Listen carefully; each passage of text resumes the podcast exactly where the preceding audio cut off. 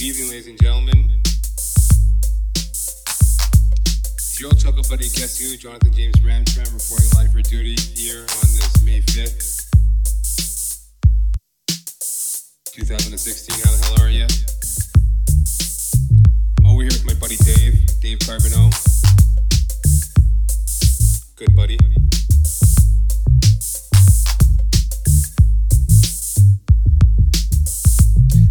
it's Chuckle Buddy. Guess here. Guess what? Guess what? Guess what? Guess what? Guess who? Chuckle Buddy. Guess what? John the James Rand forever reporting live for duty here on May 5th, 2016. Ugh, feeling real lousy. Just really down and out. Good for nothing. I wish you guys could see me right now. I'm like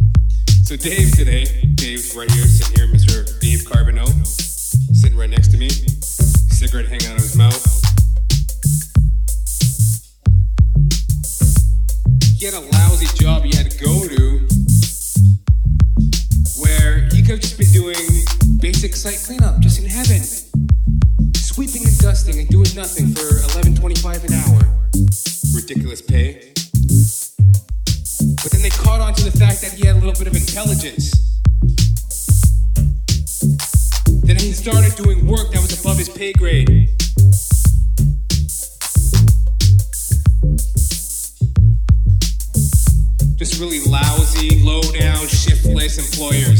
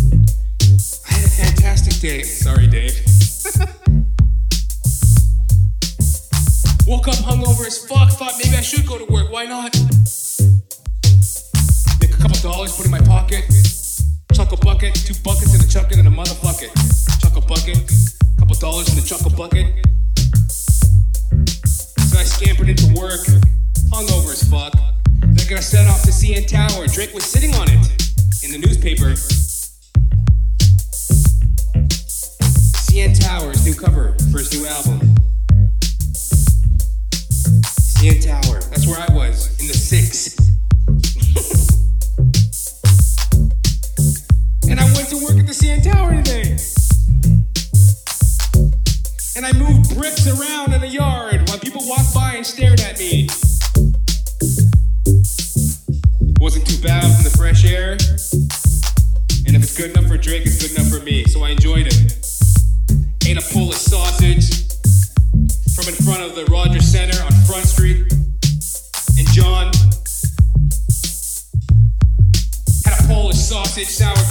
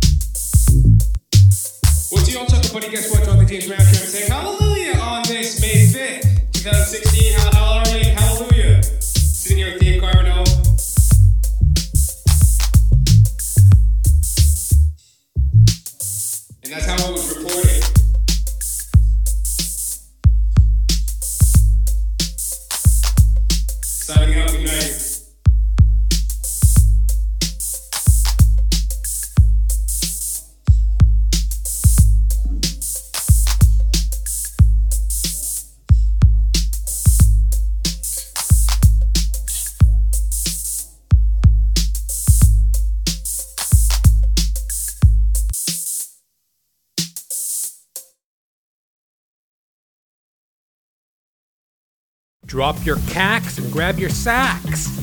Wagwan, what's happening, folks? It's your old chuckle buddy. Guess who?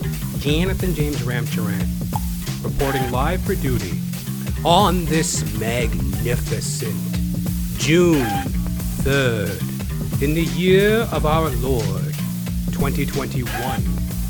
Welcome and bienvenue to Jonathan Ramcharan, the podcast. Howdy, folks. Welcome to Grounded in Your Business, Part 2. This program has been sponsored by the Dildo Foundation, Cunts for Kids, and viewers like you. Knock it off, you knucklehead. All right, you knuckleheads, knock it off. Enough with the fucking gags. Let's get down to brass tacks. So, welcome to part two of Grounded in Your Business. If you're new to the show, Jonathan Ramcharan, the podcast, this is a show where I bitch, whine, squawk, bellyache, and kibitz about myself in order to relate to y'all self, y'all the dear listener, y'all the dear viewer. Shared experiences, kindred souls, BFFs forever. Yeah. The show is available on iTunes, Spotify, YouTube, my own website, jonathan-ramcharan.com. And as always, folks, if you're enjoying the show, getting some laughs, chuckles, gags, guffaws, chortles, if you are digging the show, folks, please help my black ass out. Share me with a friend. Sharing's caring, folks. You know, it truly is. Yes. And part two of Grounded in Your Business. This episode is, um, you know, the second installment of the previous episode that I did, hence part two. We're talking business in the time of pandemic. We're talking the importance of being grounded in your business, in your endeavors, when you go out there in the working world. This is something that's obviously, I mean, on the minds of many people during pandemic and going into post pandemic. How are we going to align ourselves? How are we going to build our careers? How are we going to pick ourselves up? And how are we going to find meaning in our work, which is so important and it runs very deep. Obviously, on the financial level, the physical level too, you know, you got to work to keep your health up, you got to be able to finance a healthy lifestyle, and most importantly, spiritually. For myself, spiritually. It's very important to be grounded in my business because the fruits of the Spirit is what delivers me from the everyday pettiness of this cold, calculated, cynical, but fucked world. So let's get into it.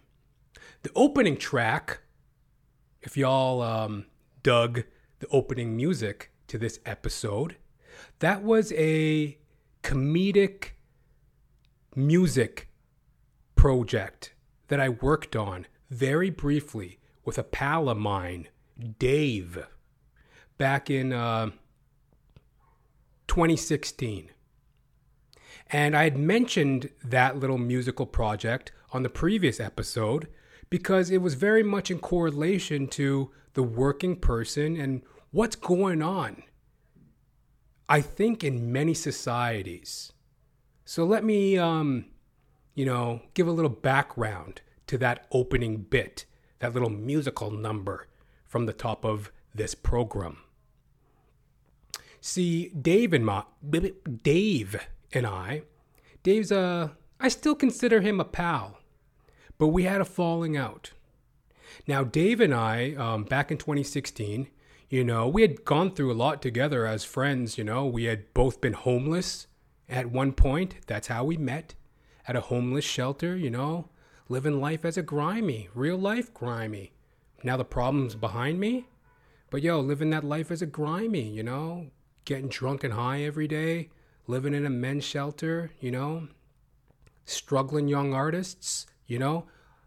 I was a stand up comedian slash actor. He was a DJ, you know, trying to, you know, do his thing. And, you know, we connected. And I still consider Dave a pal. Very smart, insightful, introspective, a kind soul. But also, as we started to have a falling out, the day to day of life was starting to get to him. I don't want to go so much into his business, but he very much projected a negative vibe. It was like he did a 180. The Dave I had known in recent years through work and life and, you know, the grinding of time, he started to have a real negative, kind of cynical outlook. And it, made it hard to be around as a friend.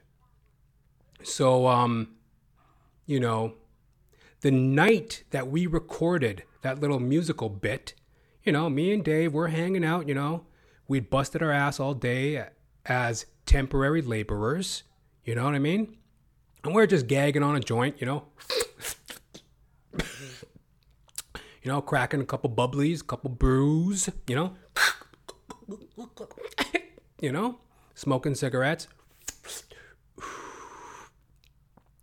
You know, real bohemian. He's got a little, we're at his pad, we're at his place. He's got like a little DJ setup, um, you know, mixing board, you know, all the little studio equipment, a microphone. Yeah, just for shits and giggles. You know, I want to get loose better than Mother Goose, you know? Get loose better than Mother Goose. I want to rock right now. I want to rock right now. I'm like, yo, hand, hand me that motherfucking mic, motherfucker. Right? So, you know, we get to, you know, chopping it up. And, um, you know, we thought it'd be like a interesting little comedy music project. Ah, just for shits and giggles, right? We're artists. So in the course of the production, you know, um, I'm doing my thing. I'm laying it down. I'm spitting it, spitting that hot fire. And at some point, Dave, he kind of turned to me and he goes, um, "Who cares? Who cares that we are construction workers? Who cares that we're temporary laborers? Who cares if we're busting our ass out there for minimum wage? Who cares?" Like snapped on me. This is like a buddy of mine. And um, I was talking about this on the last episode, and it's like, if you recall from the recording, I was doing a little comedic bit about being a temporary laborer, working temporary laborer gigs in downtown Toronto, crummy, rotten pay, you know, getting shortchanged on a paycheck as a temporary laborer, getting worked, getting overworked, and that was what I was talking about. That was my subject matter in my routine. And I remember I was like looking at him like, wow, like what differing perspectives. He's like losing his temper and freaking out on me because I'm talking about things that are I guess I guess I triggered him or I upset him in some of the things I was saying. you know, you're never above bombing in front of your fucking friends and family as a comic. I guess I bombed in front of him. I don't know what it was. I guess I triggered him. You know, I didn't know he was that delicate.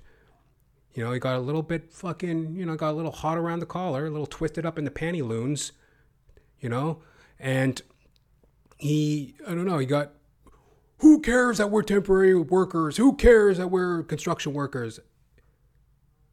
But my perspective was like, yo, like, I'm talking about what our society is built around work.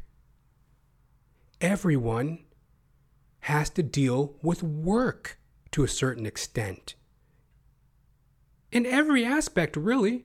You know, nothing's free, even when you're on the dole, even when you're on welfare, even if you're collecting a disability. you know, a disability, that's a slippery slope because, I mean, if you're truly disabled, God bless you, there's certain limitations. But most certainly, when it comes to like welfare or, you know, just, I don't know, sponging off your parents, sponging off a wealthy relative, there ain't no free lunches. Like, that comes with a price. You're not just collecting a free paycheck. You are selling yourself to the government. You're selling yourself. You're saying, This is what I'm worth. I'm willing to just sell myself out to lay around all day doing nothing. And you steadily disintegrate. It's not a pretty look. You know what I mean? Like, have you ever seen these type of people? You ever been like walking by like a Tim Hortons or a coffee shop and you see those people just just babbling on a bunch of nonsense day after day, smoking cigarettes, drinking coffee. Oh yeah, you know. So I saw Jeff the other day. Where are you going, buddy? He's like, well, fucking, I'm, I went down to Walmart the other day, and they told me that you know I was trying to buy one of them, uh, what do they call it, like a portable DVD player. So, the, you know, I'm trying to buy a portable DVD player, and, and, you know, they're telling me that it's not on sale. And I'm like, hey, hey, cut the shit. I saw the flyer. These nonsense discussions they get into. It's just like, you ever see these people? And, you know, I'm not punching down here, man. I grew up poor. I don't feel poor. I don't you know, I can basically afford anything that I want. But like in a worldly sense, by the world's estimation, I guess I am technically poor. I grew up poor. I grew up on welfare. So I'm not punching down at these people. You know, I live amongst these people. I've seen these people. I know what the life is. And, you know, let's be fair. You know, some of the worst people in the world are the rich. Some of the worst people in the world are the poor. You know? There's shitty people on every aisle, every side of life. So, you know, back to the point, ain't nothing free just because you're handed a free ride. That comes with a price. You're selling yourself. And the world of work is something that touches everyone. I don't just say these things to say them. And that's what I was trying to get across to in my performance in that little musical routine at the top of the show. That was kind of the point. I was trying to speak on some of the things that were going on with me in my work life in hopes that it was relatable to others, have some levity, have some comedy, have some hope, and yo, drop it like it's hot. Well, Dave, the DJ, you know, he lost his shit on me. Who cares that we're construction workers? Doesn't matter. Who cares that we're getting paid minimum wage? Who cares? You know, life's this, life's that. Fuck it. Who cares? Right? And that's my point. Everyone should care. This is our lives, our livelihood, our well being we're talking about. And also, very important, be careful of the company you keep. I mean, that's a friend of mine, and he's still a friend of mine. I mean, we had a falling out. We're kind of, you know, we haven't spoken in a while. I still consider him a friend. But, you know, and I don't think it was anything malicious, but it's like that's how cynical and unfeeling the world can be. We live in a world of cynicism, motivated by self interest. Nobody really cares. That's a friend of mine. That's a fellow artist. We're collaborating on a project, and he just, yo, just turncoats, just turncoats on me, turncoat, dissing my shit, and, you know, talking down on what I'm trying to do. It's like you don't see the irony in that. I talked about in the in the bit, in the routine, in the recording, in that little musical number. I talked about how you know, we had been temporary laborers getting misused, this, that, and the other. And then he turns to me and tells me, What's with my choice of material? It's no good. Who cares? Who cares about us as construction workers? I'm talking nonsense. Okay, so we just went through a full day's work of being told that we're basically idiots, we're nothing, we're only worth minimum wage, we're getting used and abused. That's what the world's telling us. And you're telling me who cares that the world doesn't care about us? So then, what is your solution as a friend? What was his solution as a friend? To shit on me? To shit on my performance? To shit on our project? It's a little ironic, isn't it? That's the point. Nobody cares. And if you want to get somewhere in life, you gotta think for yourself, pull yourself up, stand up for yourself, spit your truth yo, that's not who I am. They're telling me that I'm some stupid day laborer worthy of minimum wage, stupid, lowly grunt. Hey, shithead, go take out the garbage, go mop the toilet, go get us coffee. Stupid, shithead, dummy, dilettante. You lazy, low down, shiftless, rotten, spineless, crummy, good for nothing, lay about, louse about, bubble guppy, you rotten Good for nothing? Scum bucket? Two tears in a bucket? Motherfuck it. Go get me a fucking coffee, shit brick. No, actually, I'm a fucking artist, dummy. And that was my moment to do something in my day to represent who I am. The world will tell you that you're no good, you're nothing, you're an idiot. But what the fuck do they know? They don't know dick about dick. They don't know dick about diddly squat. And you know, you got your own friends and family who'll even chop you down if you're not paying attention. You know? And it was nothing malicious on Dave's part, but that just speaks to what I'm saying. It's like you got to be careful of the company you keep he was going through a very dark time and it was projecting. He projected it, he projected it upon me. And you know, you got to be aware of those things in life. Very much so.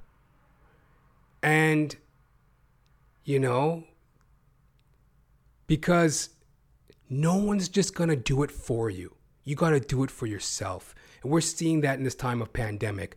Things can just be taken away, shut down. Essential, non essential. You know, people just making the rules. Signs everywhere. Wear a mask. Don't wear a mask. You know? Um, you know, vaccinations, quarantines, indefinite layoffs. You got to think for yourself and move for yourself. You know? And there ain't no such thing as a free lunch. You know what I mean? Um, one thing that comes in mind as well is, um, you know, as I mentioned, you, you get the heartache and pain from the world that a lot of times your talents and value can just be cast aside you got to fight your way through. And then you even have your peers, as I mentioned, Dave. You know, he unwittingly, I think it was nothing malicious, but you know, he was chopping at my creativity. And I've had other situations too, which reinforces that idea that there's no free lunch and you got to be weary of the company you keep. You got to be awake to the company you keep. Because, you know, it's not only the world that can be against you and just blind to their fellow man in the everyday situation. It could be your friends and family. I have a diploma in theater arts. I'm an actor extraordinaire. And when I was coming out of theater school, um, I had this opportunity to work on a new play a peer of mine, um, a fellow classmate, he had written a stage play and he offered me one of the starring roles. And he set up a little tour. He set up a tour, was going to go through a couple cities in Canada. And, um, you know, this was a situation that, you know, a lot of people find themselves in in the working world. You come up a, you come up with an opportunity, you want to jump on it, but it, it just truly wasn't the right fit. I know that I didn't quite like this person, and I'm pretty sure that person didn't quite like me. Nothing in particular. The writer, director of this play, he didn't quite like me. At least that's my assumption. I kind of got the vibe that he didn't quite like me as a person.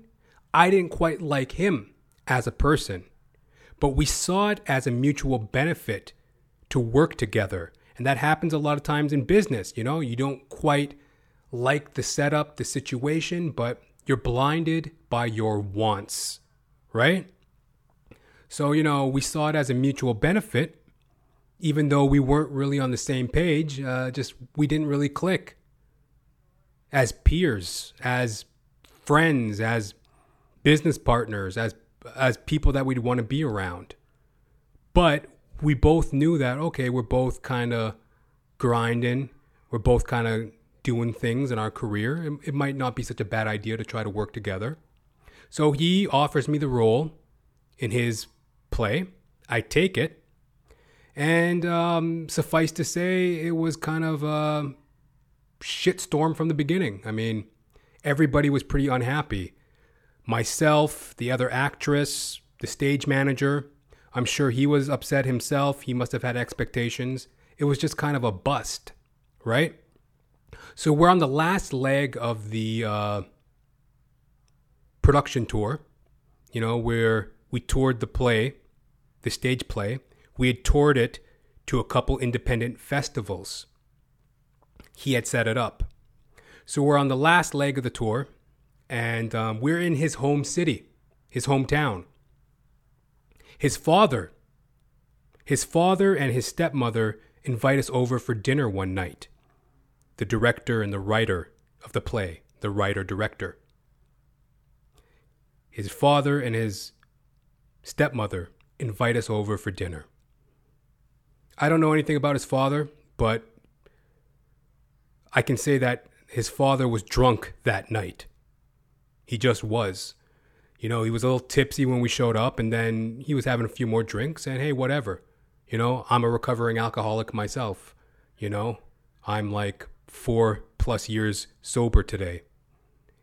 I ain't judging, but in that situation, his father was a little drunk. And, you know, whatever. And at one point in the night, I made a comment, a little joke about their dog. I was referring to the dog. Everybody knew it. They had this cute little dog. Well, it was actually like a medium sized dog. It was like a blue heeler. Beautiful dog. I made a little joke about the dog. Then his father turns to me and goes, What'd you say? What'd you say? Just glaring at me. And his stepmother's like, no, no, no. Uh, I forget what the fuck the guy's name is, but he's like, uh, no, no, no. So and so. No. He was referring to the dog. He was talking about the dog. Everybody knew I was talking about the dog. And, um, but the father was drunk and he was just staring at me. Cut to the end. The end of the the end of the tour. End of the production. We're done. We're wrapped. Thank God. Let's get on with our lives, right? It's fucking done. We're about to split. We're about to leave town, get on a Greyhound bus. His father and his stepmother are like, hey, wait a minute, wait a minute, guys. We want to take you out for lunch. We want to treat you to lunch. And I remember thinking to myself, like, oh God, like, no, I, like I really don't want to sit down and have lunch with these people. I am done. I just want to get out of here. I'm done with the production. I'm done with this. I just want to move on. But it was kind of awkward because we were moving as a troop, right? And they invited us as a troop. So I was like, uh, okay. Well, I I'm not even hungry. I don't even want to eat. I don't want to be there, but if somebody wants to offer me a free lunch, I guess I could sit and eat it. So they drag us to this restaurant and we, we have lunch. And at the end of the lunch, the bill comes and the father goes to pay for it. Then he goes, Oh, by the way, you guys get tip. He was like looking right at me. Oh, by the way, you guys pay for the tip.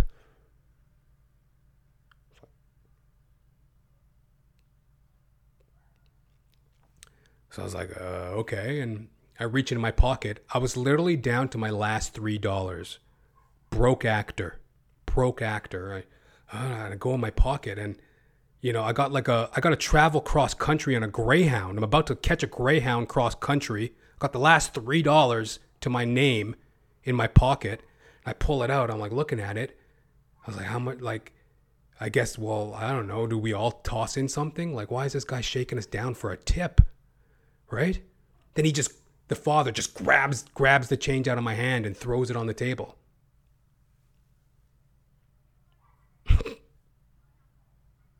and that totally reinforced to me the idea of there's no such thing as a free lunch. Inherently, I knew it. And hey, I was an adult. I was a young adult. Uh, I was 19 years old, and um, I didn't know better, but I should have known better. Like I, I didn't want to be there. In my heart, in my mind, I intrinsically knew I just didn't want to be there. But I went, and it wasn't like I was psyched for a free meal. I remember vividly, I wasn't even hungry. I didn't care about the meal. It was just an awkward situation, and I went along with it. And it was not a free lunch.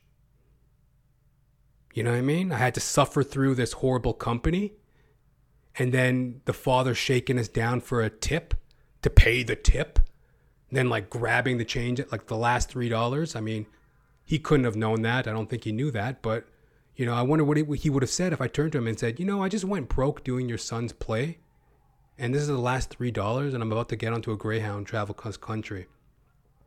Not that you know, crying your problems to people means anything. You know what I mean? Like that's another thing, folks. There ain't no such thing as a free lunch and nobody cares about your problems.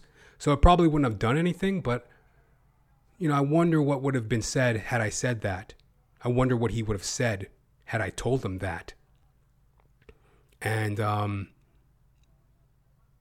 you know, it just kind of reinforced that idea to me because you know, I thought I was among well, I didn't think I was among friends. I knew I wasn't among friends. And that's the awareness that we have to have, folks. This is life. This is business. This is livelihood. And what might show up and present itself as a friend might easily become a foe. That's why it's so important and vital to be grounded in your business. Know how to operate, what you accept, what you don't accept. Say no when you mean no. Say yes when you mean yes. And be aware of it. This is a high stakes game. Yes. So that brings us to our present, my present. And if it's relatable to y'all folks, if it's relatable to y'all folks, because you know, I think a lot of times we're seeing, especially during this pandemic, like, y'all alone in the streets, cousin. You got to fend for yourself. And um, it's also an opportunity to stand up and claim your personal sovereignty. Get going with that side business. Get going with that job search. if you want to leave a job and start something new, if you want to start your own business, if you want to find a way to be more effective and less engaged with the politics of the current job you hold, this is what I'm talking about on this episode. It's very vital. So, what this is all what this is all um, based around, I recently started a new job as a shipper receiver for a retailer. I worked for them for two and a half months. I recently quit last week. And I quit for reasons that um, I believe in, and I quit for reasons that I think will fulfill me in the long run. And just from the experiences experiences that I've had as a working person, and um, you know, generally speaking, in the workplace, there's a major problem going on with control. Control. Now, granted, I'm speaking on the level of a everyday worker, you know, basic type of worker, entry level positions. But as I mentioned in some of my previous um, renditions on this episode, the things I was speaking about with, um, you know, my performing life. These situations have a way of finding themselves in every industry at every level. You can't run from these things. You can't run from the confrontations of a cynical, unfeeling world motivated by self interest and hell bent on control. That's what we're seeing in the workplace in every industry. That's why there's so many turnover rates. That's why there's so many unhappy, unsatisfied coworkers. That's why there's so many unhappy, unsatisfied employers. They got these disgruntled employees that they don't know what to do with. There's high turn high turnover rates. And it's all symptomatic of a cynical, self-centered, motivated by self-interest, control freak society that we've set ourselves up for, in my opinion. And um, one of the interesting parallels in regards to control that I've noticed, and just how arbitrary a lot of times it is, is like, um, as I mentioned, um, I was a temporary laborer for a few years, and it served me very well, especially in the incarnation of Jonathan Ramcharan, the podcast, JR the P. Make sure to like, subscribe, share with a friend, follow, all that jazz. But in the early days of JR the P, Jonathan Ramcharan, the podcast, being a temp worker served me very well. And it was a situation where the more you gave, the more you received. And it was a nice exchange. One hand washed the other.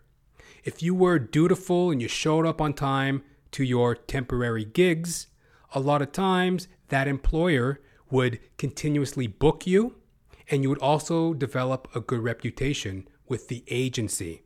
So one hand washed the other, and it was a very fair line of communication between employee and employer. The employer has a set amount of work that they need done, a set amount of work. The temporary laborer, temporary worker, they go and they do that set amount of work. And as long as that's fluid, it's all good. There was never any blah, blah, blah, blah, blah, blah, blah, blah, blah. Wow, y'all up in my ear talking all that shit I ain't trying to hear. Get back, motherfucker. You don't know me like that. Get back, motherfucker. You don't know me like that. I ain't trying to play around. You know? Luda. You know? As long as you did your work, it was all good and you lived to see another day. The employer kind of knew hey, this is a precarious situation. I got a temporary laborer. I just want the work done. That's just what the agenda is to get the work done. And as the employee, you're like, hey, well, if I get the work done, there's more work to come. And it kind of took care of itself. Very interestingly, though, I noticed that once you go full time, I wound up going full time with one of my employers. I was a temporary laborer.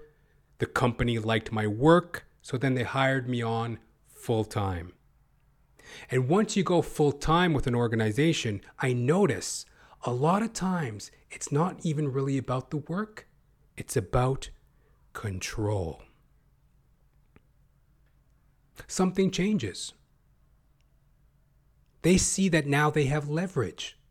In a certain sense, they have you over a barrel. Because when you're a temporary worker, you come and go. In a sense, you have the power. You see that, hey, they called your agency because they need work done. And, um, yo, if, if, um, if you, uh, if you deliver, they'll, they'll bring you back. If you deliver and you do the job, they'll bring you back. But you're sort of in the driver's seat because, you know, they really don't have any power over you. You're the temp, you're just there, you know, and, you know, if it's up to you.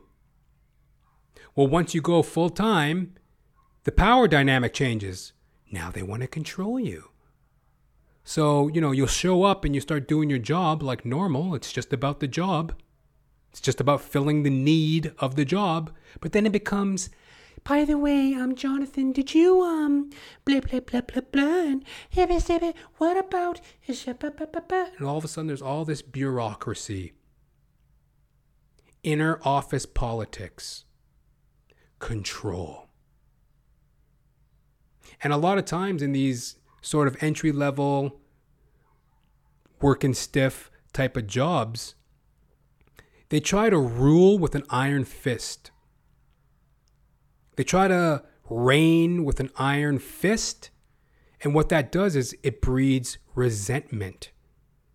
Because a lot of it is completely unnecessary.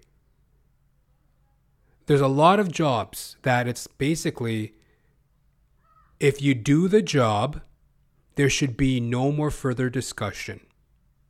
But what people and what organizations are sick with is that disease of ego, self importance, control. And they lord over people and they make big problems and big blah, blah, blah over nonsense, over nothing. People get wrapped up and twisted up and, you know, just wrung through with the bullshit and BS of this backwards bureaucracy. They wind up shooting the fucking place up. God forbid.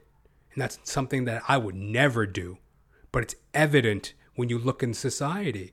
There's these stories of, you know, these workers, most recently in the United States of America. Um, I think it was a um, courier, some sort of courier company, a delivery company, a shipping receiving company. A worker went in there and shot the place up. There's all these shootings that are happening in the workplace people hating their jobs, people under all this enormous pressure over nothing. We're not handling dynamite here. We're not building nuclear warheads. Yo, you're making a sandwich. You know, you're paving a driveway. You're shipping a box internationally. You know, you're flipping a burger. You're, you know, washing a window. These aren't major situations, yet the control that is put upon the everyday person and the lack of communication from coworker to coworker it's sickening and why it's so important and why I'm talking about this is because it can fester it could break you down spiritually. It could turn you away from your fellow man. It can make you come home and take it out on your on your family. It can make you take it out on your friends, like as in my example there with my friend Dave. You know, he took some of his uh, discontent and some of his um, discontent and some of his um, disagreeablement. Uh, I'm lost for the word at the moment. Um, he took out some of his anger, so to speak, in his job out on me as a friend. You know, he shit on what I'm trying to do, what I'm trying to be. He shit on himself, you know? Like we were working on a project together, the little musical number from the top of the program. You know, it's he basically let his job dictate his worth. You know, he's an angry, dejected person because some stupid employer treated him that way when it's like you are who you say you are. And um, you have strength in yourself and you have to fight for it because it's not going to be handed to you and there's no such thing as a free lunch.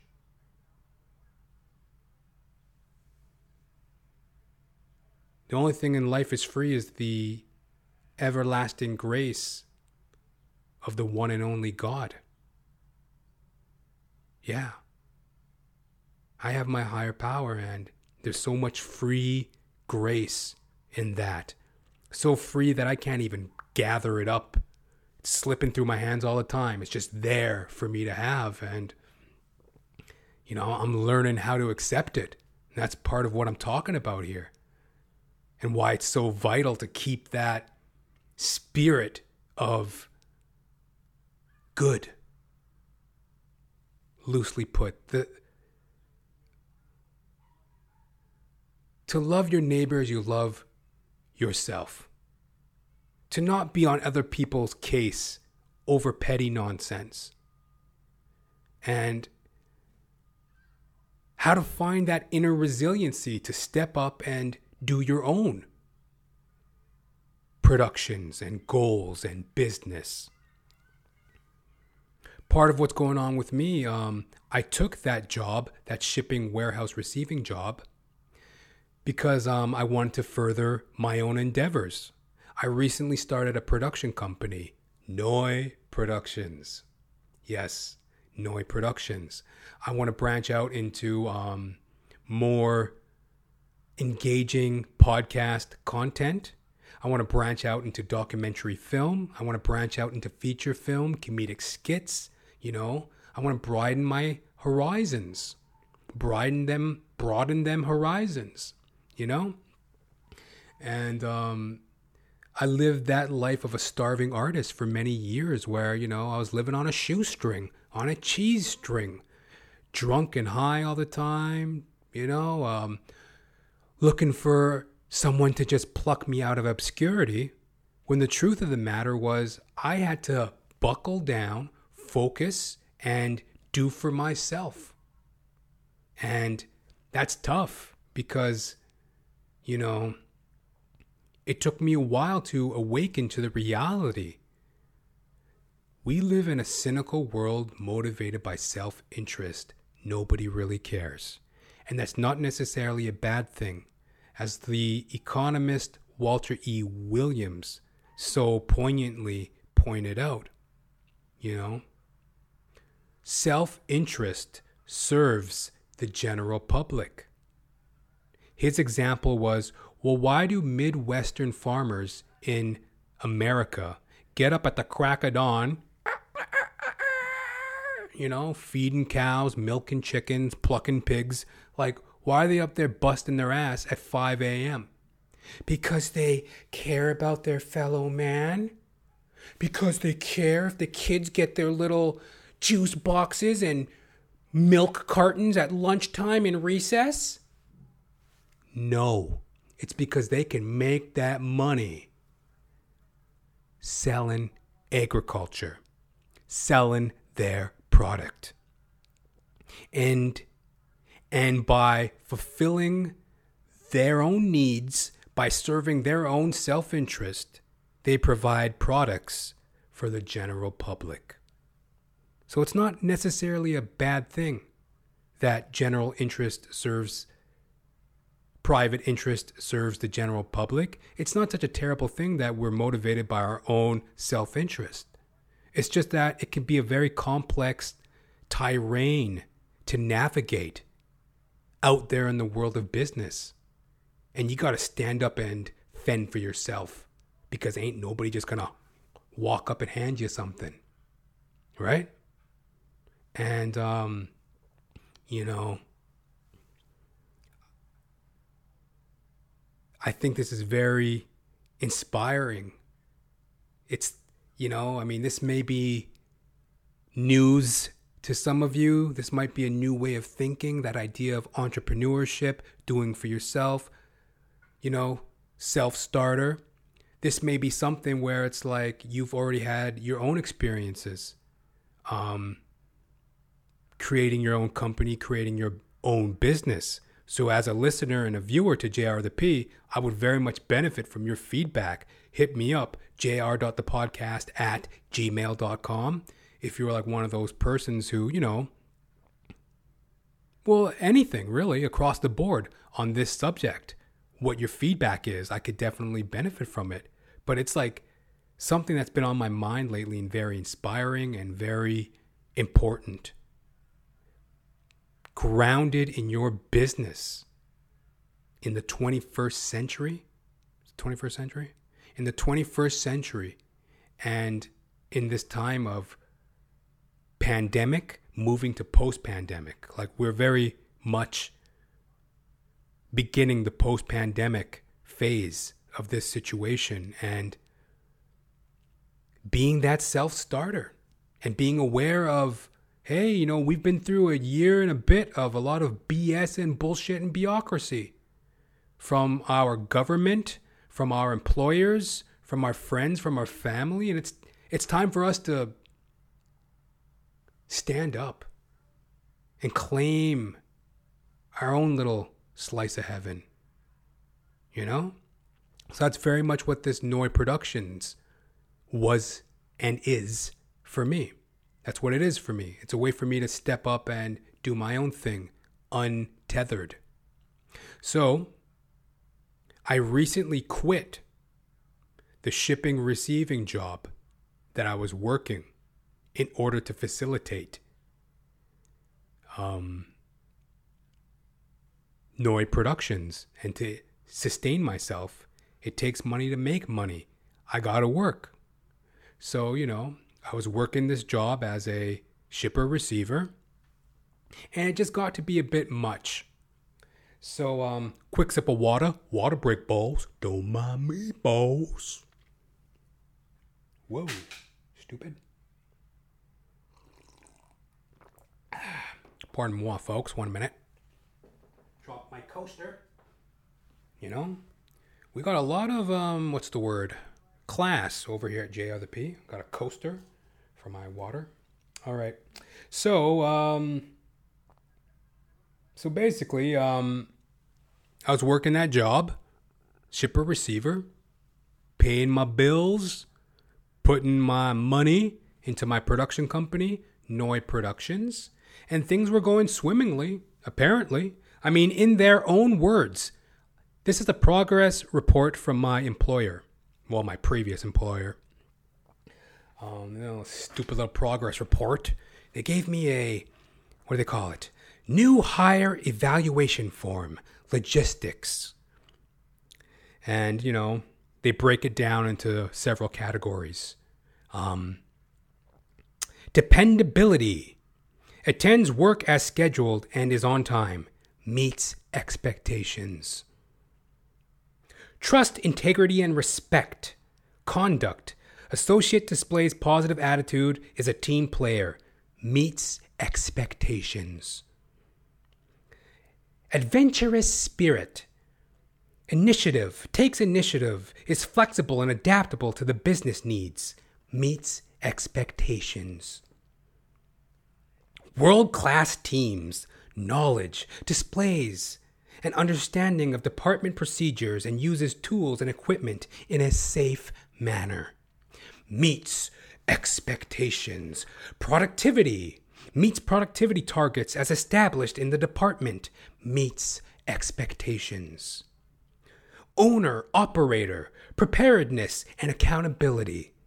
Ready to start shift with badge and required PPE where applicable, safety shoes, harness, etc. Accepts responsibility for attitude, actions, results, meets expectations. 30 day supervisor comments. So these are the comments my supervisor had for me after 30 days of employment. Comment on associates' overall performance. Jonathan, it's a pleasure working with you. You take pride in your work. You ask questions when you need clarity. Make suggestions on process. You're a great fit for this role, and once COVID shutdown is over, you will be ready for the full process with everyone coming into work in the facility.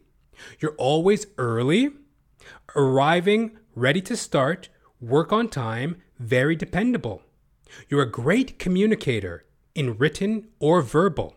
You work safely and will be getting formal safety training starting February, starting Friday, April 16th.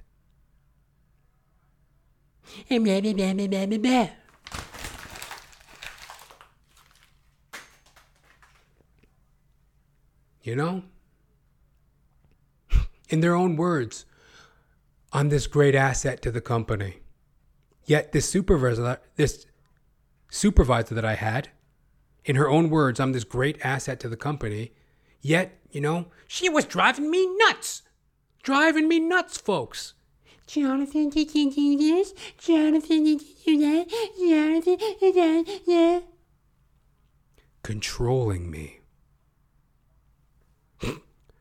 They say I'm dependable. They say that I execute all procedures um, in an effective, efficient manner. I work safely. I arrive on time. I'm a great communicator. I'm dependable. I'm this, I'm that. Yet she nagged me to death. Jonathan, did you do this? Jonathan, did you do that? Controlling me. That's the type of shit that the average person just cannot stand. And granted, there's something to say that, you know, it's not so much that the offended was truly offended, it's just that I have wounds that she has touched. Makes sense to an extent, you know, like people can't offend you. You have to take offense.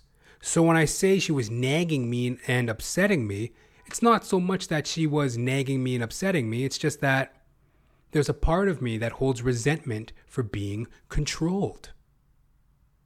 And rightfully or wrongfully, this is something that's in every industry and it's inescapable. I mean, what just because i quit this job? That means that as i go on as a actor stand-up comedian film production entrepreneur as i go on in these different outlets am i not going to come up against controlling people? Of course i am. It's just that it was a bit much. One day she even told me how to use scotch tape. She had sent me upstairs to like tape some letters, some tape some uh I guess tape some organizational pieces together. I don't know, whatever, organizing some fucking bullshit with letters and numbers and taping them. Taping taping these things onto things. You know, scotch tape. Have you ever used scotch tape in your life, folks? Any of y'all viewers and listeners? Have you ever taped a piece of paper to something with scotch tape? I was up, I was taping some shit together with scotch tape, and she comes up, Jonathan, make sure that when you're using the scotch tape, that you. I'm a 34, 34 year old man. I'm fucking losing my voice here. I'm a fucking 34, 34 year old man. You're telling me how to use scotch tape? I'm a. I'm fucking flabbergasted. I'm just like above and beyond. Then there were other discrepancies. As she had that very controlling spirit, it was obvious that she had made enemies in the building. Now, in this situation, it's a warehousing facility. And um, I don't know if you can attest to this, but there's a thing that can happen sometimes in the workplace where a department has a bad name, so then they are disliked throughout the organization. So we had a very small department amongst other departments in this warehouse. And she and this supervisor of mine, she had this very controlling spirit. She nagged and nitpicked and henpecked to death. She was always in other people's business. She was always babbling at the security guards, babbling at this person, babbling at that person. And I soon noticed, oh, the other workers in the building have aligned me with her. They view me through her perspective. They see me and her as the same. So I would get a lot of like um, cold treatment, a lot of pettiness, a lot of argumentative kind of nonsense, uncooperative, negative dealings and interactions with the other coworkers based upon the overall dislike for my department. This lady had no tact. She would just like, like I said, everybody was wrong. She was always talking about everybody. The security guards, they don't know what they're doing. And she would walk up to them and, why did you do this? The door's unlocked. Blah, blah, blah, blah, blah. She would like chew people out. And I'm like looking at her, I'm like, know, it's common sense to know that we live in a world of cynicism motivated by self interest. Nobody even cares. Nobody really cares. You could tell somebody the plain, honest to God's truth, but if you tell it to them in a way in which you reprimand them or you talk down to them, they're going to resent it even if it's the truth. So she's going around barking at all these people. It was obvious, oh, we're a disliked department. Because if you ream somebody out and then in the next breath you ask them for a favor, what do you think the answer is going to be? And that was very much the situation. She would chew out these security guards, she would chew out these forklift drivers, and then in the next breath, oh, can you do us a favor? Can you go move that skid? Can you do this for us? Can you do that for us? And these people would just like look at us, our department. They would just look at our department like, we were disliked. And aside from that, there was a larger picture where it's like, you know, why I think there's value in what I'm saying here is we often forget how interconnected we are with people. And in my perspective, it's not to control people, it's to deal with them fairly and civilized. That way, one hand washes the other. It was a situation where basically I had to deal with a lot of administrative people that resented the daily tasks of a warehouse environment. Looking for boxes, opening up boxes, flattening cardboard, throwing out garbage. These people resented their work. But it wasn't me that created this work for them. It was the work that was in their job description. And if you notice a lot of times in the workplace, a lot of people are trying to get other people to do their work for them as if we're stupid, as if we're retarded. You know, like somebody will walk up to you, hey, do you mind? Blah, blah, blah, blah, blah, blah, blah. Actually, I would mind. Why don't you do it, seeing as it's your responsibility? So there was a lot of that going on. My job was to receive the incoming packages. The packages come in, I put them into the stock, into the circulation. That's it. I receive the packages, I record the packages, I put them into stock. But then you had all these like administrative people, these buyers, these designers, these people that are, you know, they they they import, they buy, they make the purchasing decisions for the products. They would come into the warehouse to look at the products and they would be on my case constantly. Not because it was their job to, but because, hey, I'm a convenient scapegoat. Where's this box? Blame it on the shipper receiver. Blame it on the receiving guy. Where's this box? Where's this box? The box is where the boxes are kept. The problem isn't that I'm not doing my job. The problem is that you resent your job. You don't want to do the job. It's your job to go look for your products. I put your products where they're supposed to be. Your products are where they're supposed to be. It is now your job to go and get them. It's not my job. Yet, it's more of a convenience to blame me. A scapegoat. That's what everybody in this society is looking for, generally speaking. A scapegoat. I fucked up at stand up comedy because this reason, that reason. I never made it as an actor because of this reason, that reason. I can't start my own business because of this reason, that reason.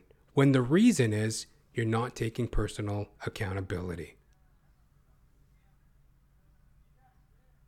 So that's the position I was in. I was in this position where anybody, and I'm talking like dozens of people, like dozens of different administrative people, buyers, you know, retail retail specialists, dozens of these people would just show up and be like nagging me. Where's this? Where's that? Where's that? Where's that? When I did the job the problem isn't that I'm not doing my job. The problem is that they resent their job. It's easier for them to blame me than for them to roll up their sleeves and take care of their own business. I got I already read you guys my uh, assessment.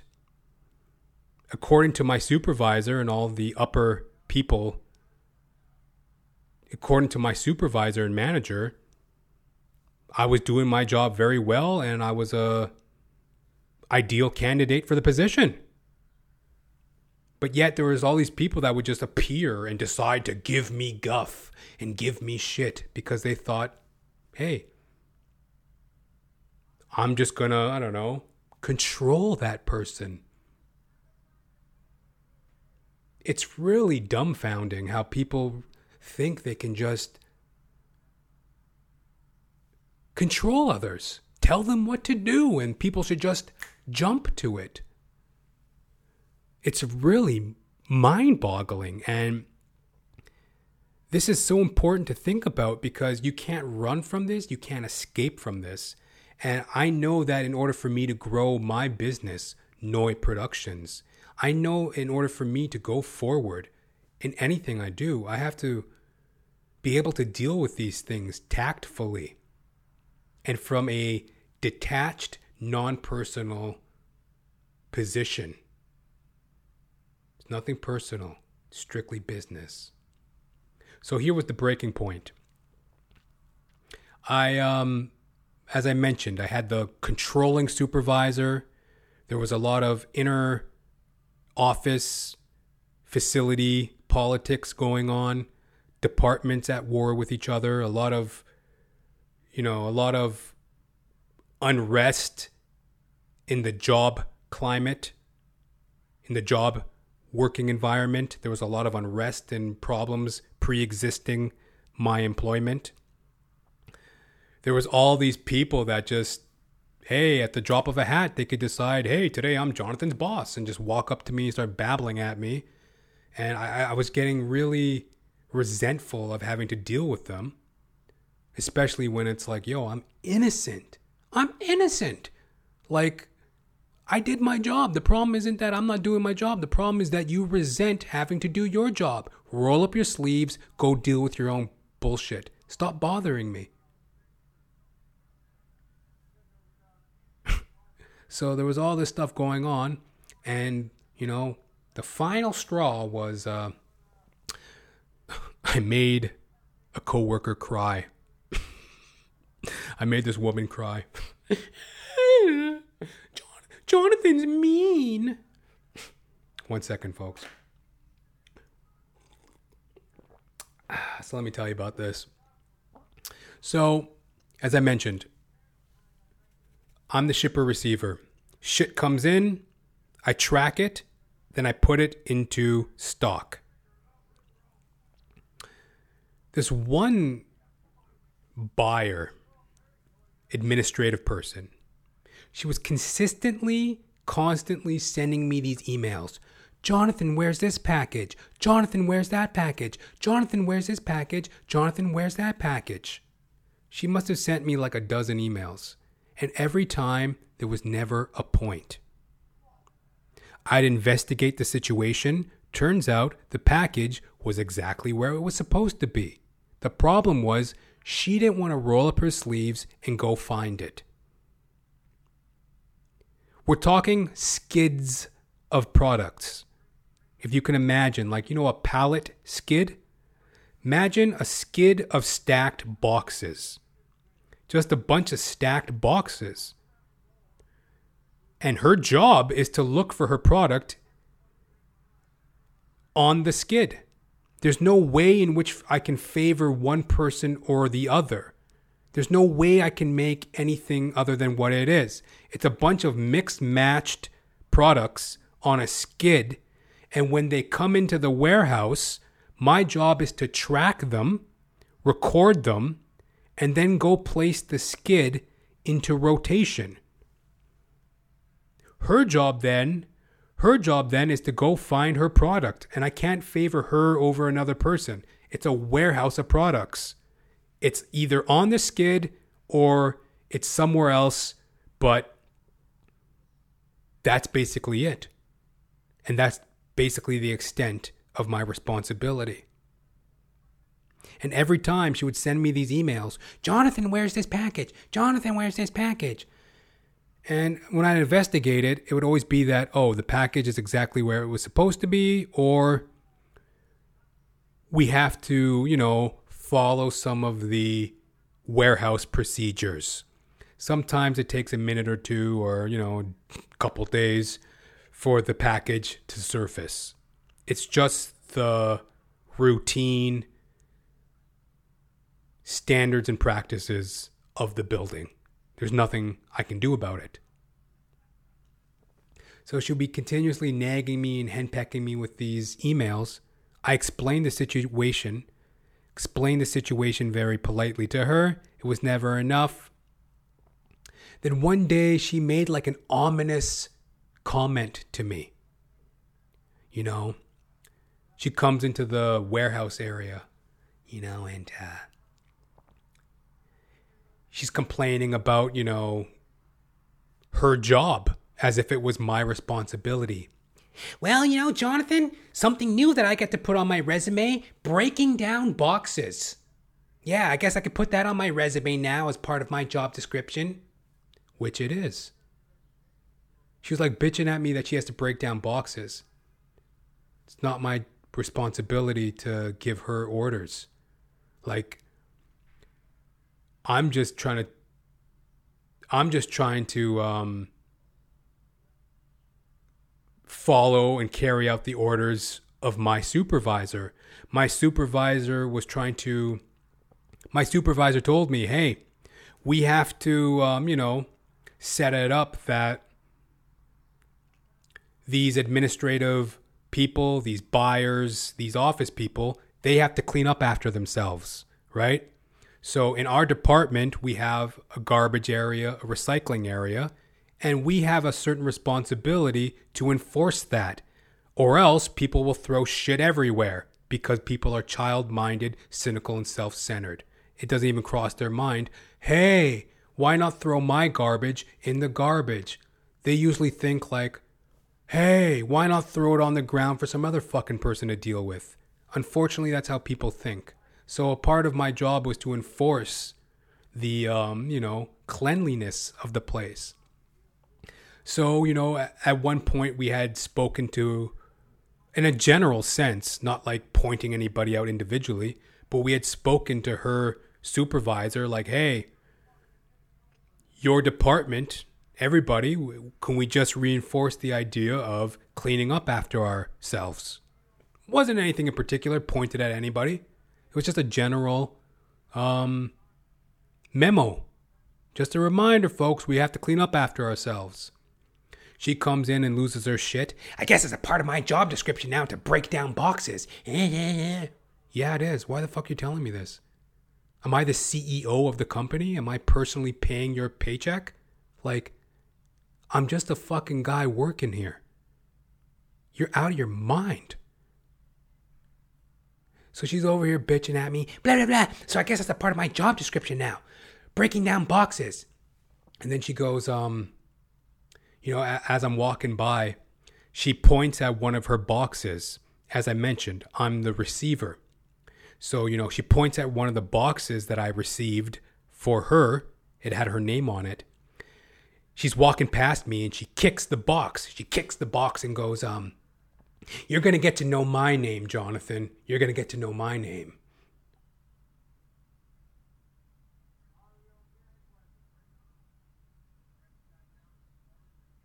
Now, I dealt with everything professionally up until that point, And I'm not interested in what other people say as long as I can just get them out of my face.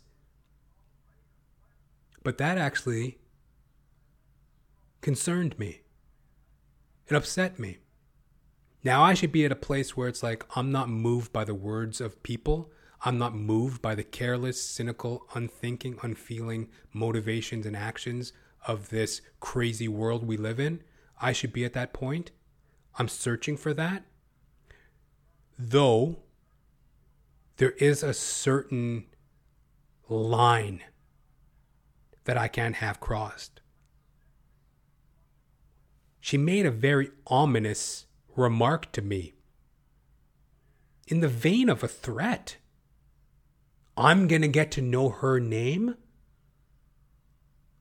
What the fuck does that mean? So later that day, right in front of my supervisor, my supervisor was standing there. That certain coworker, she was standing there as well. And I call over to my supervisor, hey, I, I want to talk to you two for a second. Um, so and so, you're very negative. She goes, What? I'm like, You're a very negative person in your dealings with me. I've explained things to you very peacefully, very politely, and I didn't appreciate your little comment there. I'm going to get to know your name? What is that supposed to mean? You're a negative person, and you know, you need to. You're just a negative person. You're negative and you're nonsensical, illogical in your dealings. And I kept hammering that point. You're negative, nonsensical, and irrational in your dealings. And I don't appreciate it and I won't tolerate it.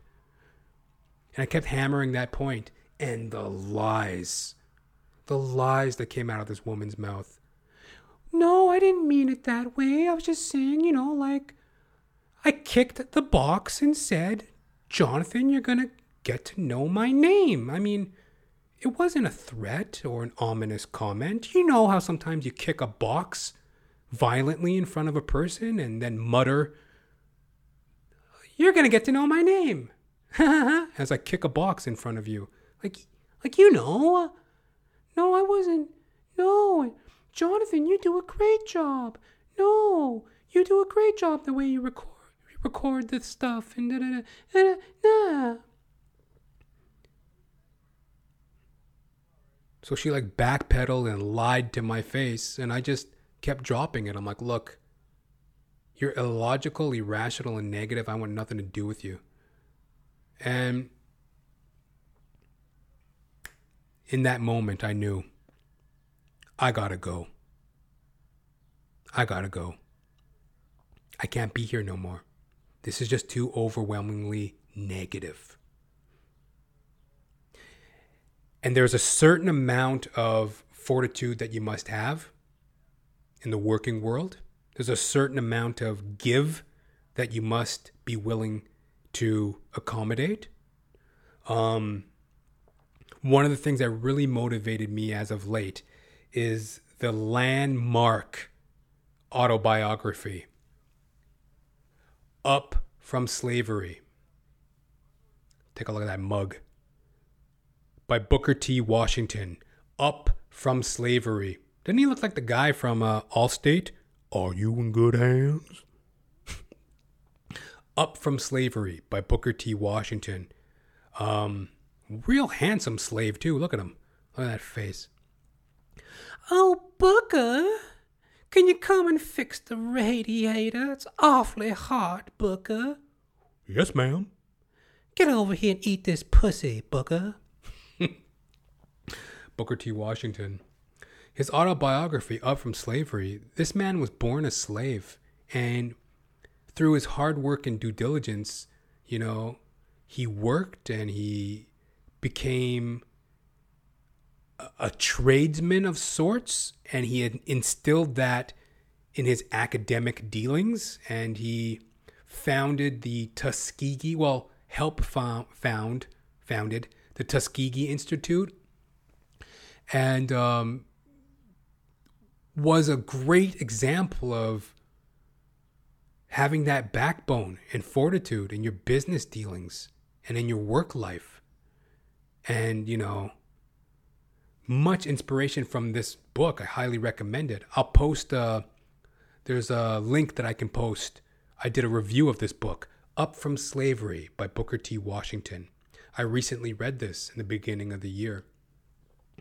And, you know, there's a certain amount of fortitude that the working person must suffer, must go through, must be willing to rise to in order to come out the other end. And um, the other end of, you know, personal discovery, personal growth in your business, in your work life, in your family life. It's just a strengthening, galvanizing, uh, learning opportunity when you go through these situations.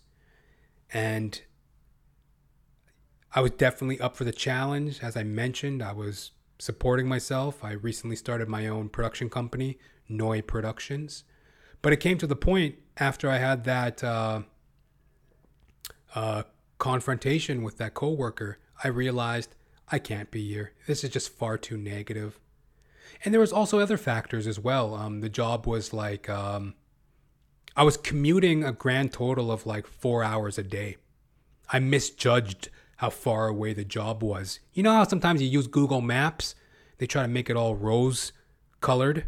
You know, it's like, oh, it's like an hour and a half. That's more like an hour.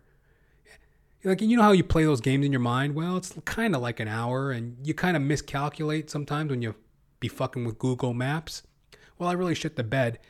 And um, I thought that it would be like a two hour round trip commute, which is pretty acceptable as a working person. Turned out it was actually double that. So I was like commuting four hours a day. I had this overlord supervisor. I had all these uh, office politics going on. I had all these egotistical people that would just swoop in and take a boss type of mentality with me and it's just like yo i can't be doing this no more. I'm done. And i don't i didn't like that it brought me to that point. You know like that i had to get to this point where i was moved to have to confront a person that way.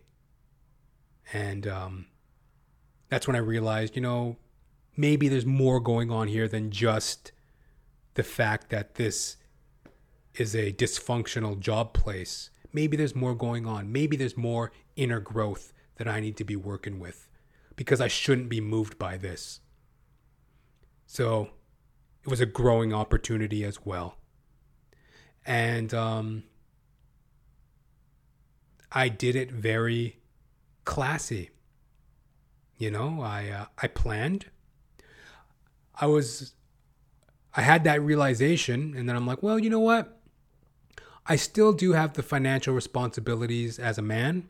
So, you know, let me get another month work of work. Let me tidy up some of the things I have to do financially and let me put in my notice. You know, I put in a notice. Um, I gave my employer the heads up that, hey, I'm on my way out. I'm quitting. I did everything professionally. I tied up my loose ends. I kept kept um, kept my mind on the financial obligations that I have. I kept my mind on the obligations I had to my employer. You know, I gave them notice, and um, it was very um, strange the way it was received. Actually, um, a lot of people that I didn't expect came up to me, Well, Jonathan, we're going to miss you. You were very professional and courteous and timely and, you know, efficient in your work and all the best to you moving forward and blah, blah, blah, and da da da, yada, yada, yada. Sure, it felt nice, but it's also the situation that I know all that. I don't need them to tell me that. I know that that's how I deal. I know that's the personal growth that I've learned in my experience. I know that's the value that I hope to bring to Noi Productions, to my stand up comedy, to my acting, and into my future working endeavors. I know that's the value that I bring. I don't need them to tell me that. And I knew I was in the right. So while it did feel good to have that affirmation, I'll take it with a grain of salt. I don't know why these people said the things they said. I had a few people come up and give me these heartfelt departures and thank yous and you know they, they fuck i was like by the end of my shift my last shift i'm like i don't even want to go. By the end of my last shift i was like i don't even want to leave. They try to give me chocolate. They came with this big box of chocolate. Jonathan can we give you a departing box of chocolate? Jonathan jonathan it was a pleasure working with you jonathan. Well it's unfortunate you didn't display any of that while you worked with me but um no thank you, and thank you nonetheless. And before I wrap this up, the major importance of this was what really put this whole working thing into perspective for me in this job situation that I just recently went through.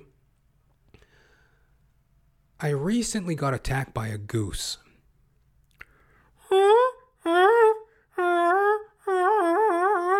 You know, like a Canadian goose?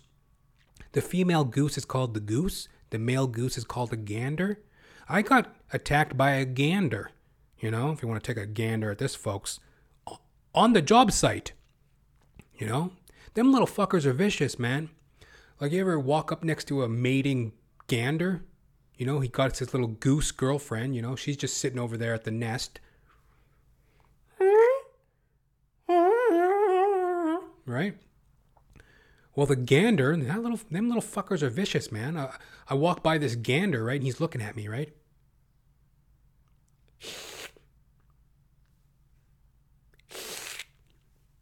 Little fuckers just hissed at me.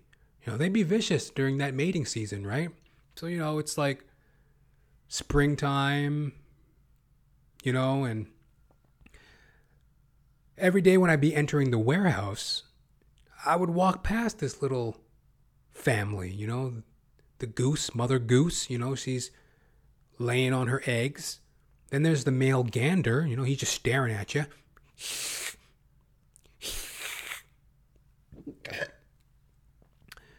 And um the circle of life, the beautiful the beautiful um gifts of nature. They were a goose family You know, they had the little goslings, you know, the goose, the goslings, the ganders. There's this beautiful little goose family, like in the parking lot. And, um, you know, but the mother goose, you know, she's tending to the nest. One day I figured, hey, you know, like, why not? You know, she's all, she's just sitting there all day. It's really interesting how gooses uh, do the whole family thing. The mother goose, she kind of sits at the nest and guards the nest. Then the gander goose, the father goose, the gander, he perches up on a little hill and he just kind of he just kind of watches.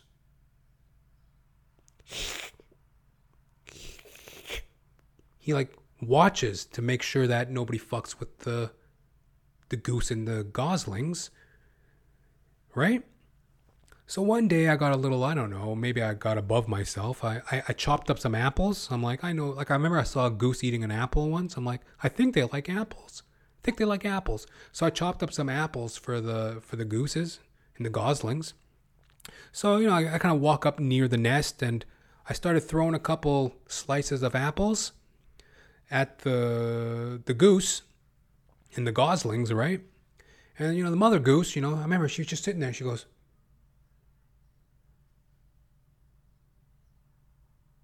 she's just like looking at me, right? And I'm like, oh, she's kind of, kind of, I don't know. She was just kind of regal, very kind of a regal look. She's like looking at me, right? And then all of a sudden I hear like this. I hear like this sound, right? I, I turn and I look. There's the fucking gander goose. The fucking gander. He's swooping in on me, right?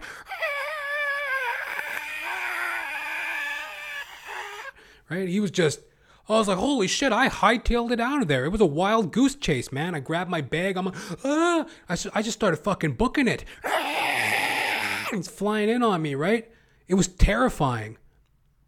And in those three seconds, like, you know, it is amazing the the gamut of emotions that you can run through in three seconds, you know, when you're getting attacked by a goose, like the the gamut of emotions, right? Because I went from terrified when I first saw that little fucker, ah, like flying in on me. I went from terrified the first second, then by like second three, I'm like, yo, am I gonna have to kill this fucking thing? Gonna wring its fucking neck right in front of his little goslings. I'm gonna wring this motherfucker's neck right in front of his girlfriend and his goslings, you know? I'll post. Uh, I'll post a video. I took a little video. It's kind of a shitty video. I took it from like, like I said, you can't get close to a fucking goose nest. You know, if you unless you want to get fucking chased out of there by a gander. You know, you can't even get fucking close to a goose nest. So I had to take it from a distance. Kind of a shitty video. That's why I have respect for all them fucking David Attenborough types, right? The Royal Canadian Goose. Ah, in their natural habitat, in the parking lot of a warehouse, the Canadian gander and goose and goslings. I'm David Attenborough. I have respect for them fucking David Suzuki, David Attenborough types, man. Uh, them getting involved with Mother Nature's a fucking headache, man. Those assholes are crazy, right? But anyway, I'll share this video with you guys. But um I laugh it off and I slough it off as getting attacked by a goose. But um where this comes into play and it's so relatable and inspirational is like, yo, these are the stakes of life. What does a goose, what does a gander, what does a gosling do every fucking day? They get up and they get on that goose hunt.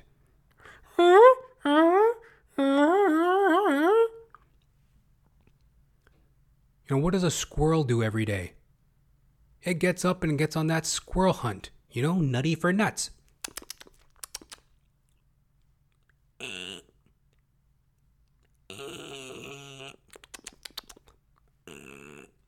You know, what does a fucking monkey do every day? I don't know. Monkey business, right?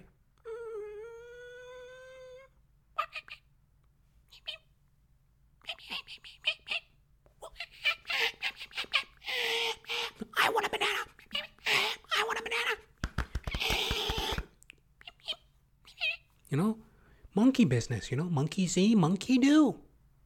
You know, monkey see, monkey do, folks.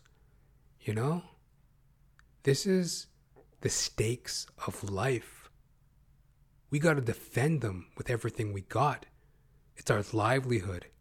It's how we find food, shelter, sustenance, spiritual meaning in the honesty of a day's work, our connection with our higher power.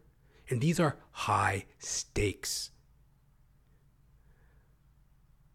I slaff it off, I slough it off, I huff it off, I yuck it up about this goose family and this father goose, you know, this gander hissing at us, hissing at me rather.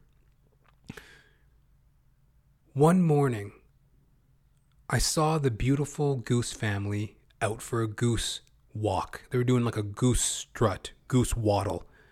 You know, you got the fucking gander at the front, you got the goose at the back, and the little goslings, and they're walking around. I'm like, wow, look at the little baby goose. Goslings, aren't they cute? I went into work. I come out at the end of my shift. There's this seagull. The fucking thing had to be the size of a like a like a terrier. Like a terrier dog. This this fucking seagull was like this big. If you can see it on camera, folks. It was like that big. It was the size of like a it was probably like I would guess it was like 10 pounds. It was this fucking disgusting, uh, I don't know, like maybe eight, like seven, seven, eight pounds. Like it was the size of like a cat. It was a big fucking seagull. This ugly little thing, right?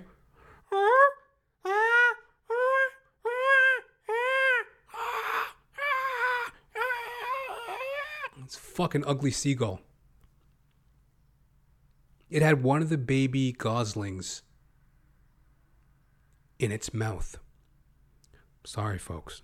Sorry to be this crass. But these are the stakes we're dealing with live or die, life or death, imprisonment or sovereignty, freedom or capture. This is a high stakes game that we're playing. And that gander goose and that mama goose they did everything they could to protect them children. But that fucking flying seagull got one of them. And it was tossing the dead body around, trying to fucking swallow. It was trying to eat this dead gosling whole. It was trying to eat a. It was one of them. It was a horrific sight. It was like Mother Nature at her worst. Asshole of Mother Nature. And I remember I just it was heartbreaking. I, I looked over and I saw the mama goose, right? She's she was sitting there at her nest, right? And she she looked up, she was just staring. Nothing she could do. She had to protect the other baby goslings, right? She had a whole little she had other little baby goslings to look after and you know, she's just staring over at the seagull eating one of her young.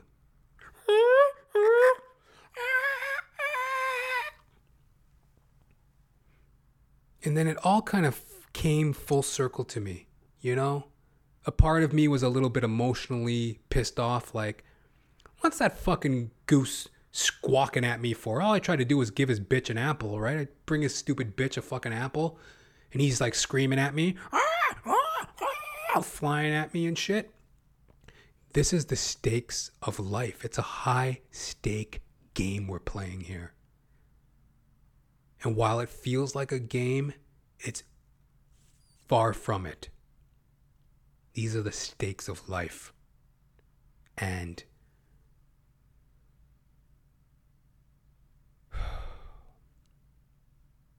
finding that inner strength grounded in your business because these are the stakes that we're playing. These geese goslings and ganders and gooses, they really exemplified that for me.